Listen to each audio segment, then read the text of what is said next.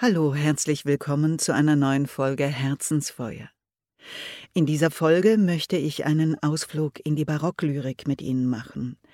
Ich stelle Ihnen zwei Vertreter der Lyrik des Hochbarocks vor, Christian Hoffmann von Hoffmannswaldau und Andreas Gryphius.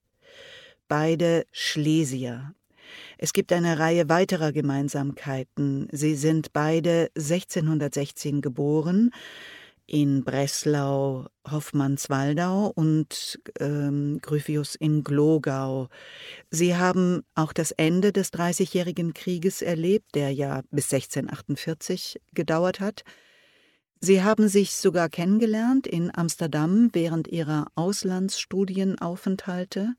Sie waren beide mehrsprachig, gelehrte, studierte Männer. Gryphius hat sogar zehn Sprachen gesprochen, er hat mehrere Angebote an verschiedene Universitäten bekommen, die er aber ausgeschlagen hat und ist zurück nach Glogau gekehrt nach seiner neunjährigen Abwesenheit. Sie haben beide ein politisches Amt ausgeübt. Hoffmannswaldau war Bürgermeister von Breslau, Landeshauptmann des Fürstentums Breslau. Äh, Leopold I. hat ihn später zum Kaiserlichen Rat auch ernannt und seine politischen Ämter haben ihm in späteren Jahren für die Dichtung nicht mehr so viel Zeit gelassen. Er ist 63 Jahre alt geworden und gilt als Begründer und bedeutender Repräsentant des galanten Stils. Insgesamt scheint er mir außerdem auch ein etwas glückhafteres Leben als Gryphius geführt zu haben. Er hat diesen immerhin um 15 Jahre überlebt. Andreas Gryphius, der nur 46 Jahre alt wurde, ist mitten in einer Sitzung der Glogauer Landesstände, deren Rechtsbeistand er war, um die Bedürfnisse der Länder gegen die Habsburger durchzusetzen, erlitt während dieser Sitzung einen tödlichen Schlaganfall.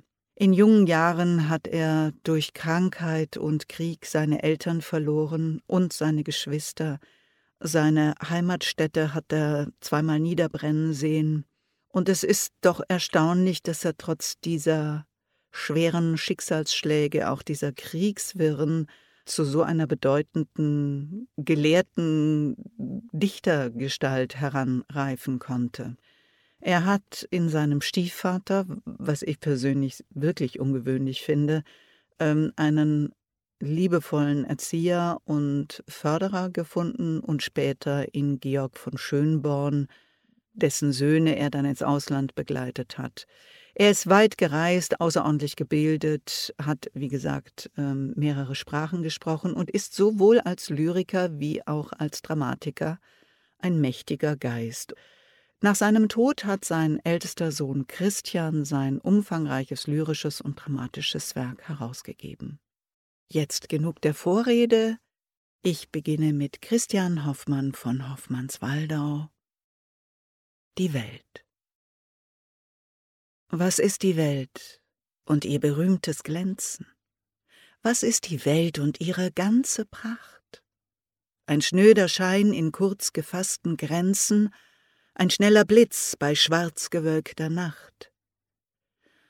Ein buntes Feld, da Kummerdisteln grünen ein schön Spital so voller Krankheit steckt, ein Sklavenhaus, da alle Menschen dienen, ein faules Grab, so Alabaster deckt. Das ist der Grund, darauf wir Menschen bauen, und was das Fleisch für einen Abgott hält. Komm, Seele, komm und lerne weiterschauen, als sich erstreckt der Zirkel dieser Welt. Streich ab von dir derselben kurzes Prangen, halt ihre Lust für eine schwere Last. So wirst du leicht in diesen Port gelangen, da Ewigkeit und Schönheit sich umfasst.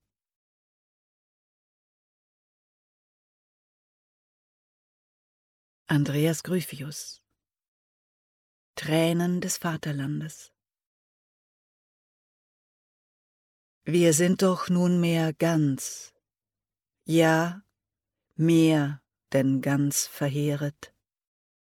Der frechen Völker Schar, die rasende Posaun, Das vom Blut fette Schwert, die donnernde Kartaun, hat aller Schweiß und Fleiß und Vorrat aufgezehret.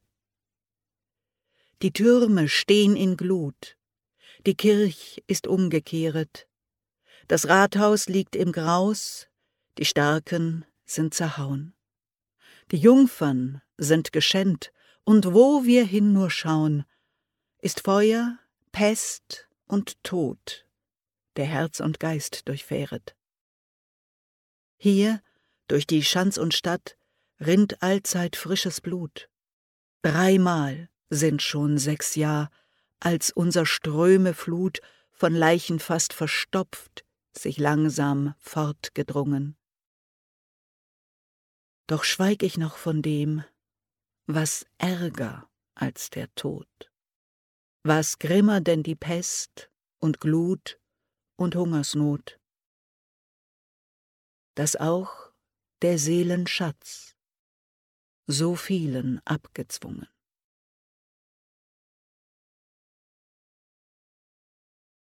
Aus beiden Gedichten klingen die Erfahrungen des Dreißigjährigen Kriegs, wie ich meine, sehr, sehr deutlich heraus und dessen Not, die Hinwendung zu etwas, das über die materielle, nackte Existenz hinausgeht, sehr nachvollziehbar und begreiflich wird und aus dem die Menschen dieses Jahrhunderts enorme Kräfte geschöpft haben.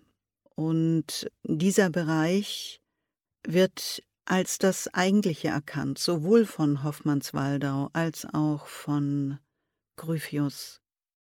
Hoffmannswaldau sagt, komm Seele, lerne weiterschauen und die staatlichen Zugriffe auf dieses intime Innerste, das Gryphius der Seelenschatz nennt, wird als schlimmer denn grimmer Tod, Pest und Elend in den Tränen des Vaterlands beschrieben. Ich finde beide Gedichte sehr berührend und finde, dass sie nicht so entfernt sind von dem, was uns heute bewegt.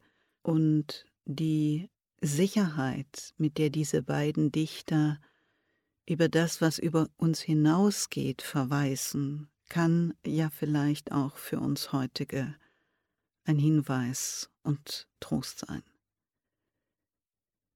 Ich verabschiede mich mit einem kurzen Gedicht von Gryphius, Betrachtungen der Zeit. Mein sind die Jahre nicht, die mir die Zeit genommen. Mein sind die Jahre nicht, die etwa möchten kommen. Der Augenblick ist mein und nehm ich den in Acht, so ist der mein, der Jahr und Ewigkeit gemacht. Ich wünsche Ihnen wie immer ein warmes und starkes Herzensfeuer. Genießen Sie die herrliche Herbstpracht und ich wünsche Ihnen viele, viele Augenblicke, in denen Sie sagen können, der ist mein. Ihre Ankuren.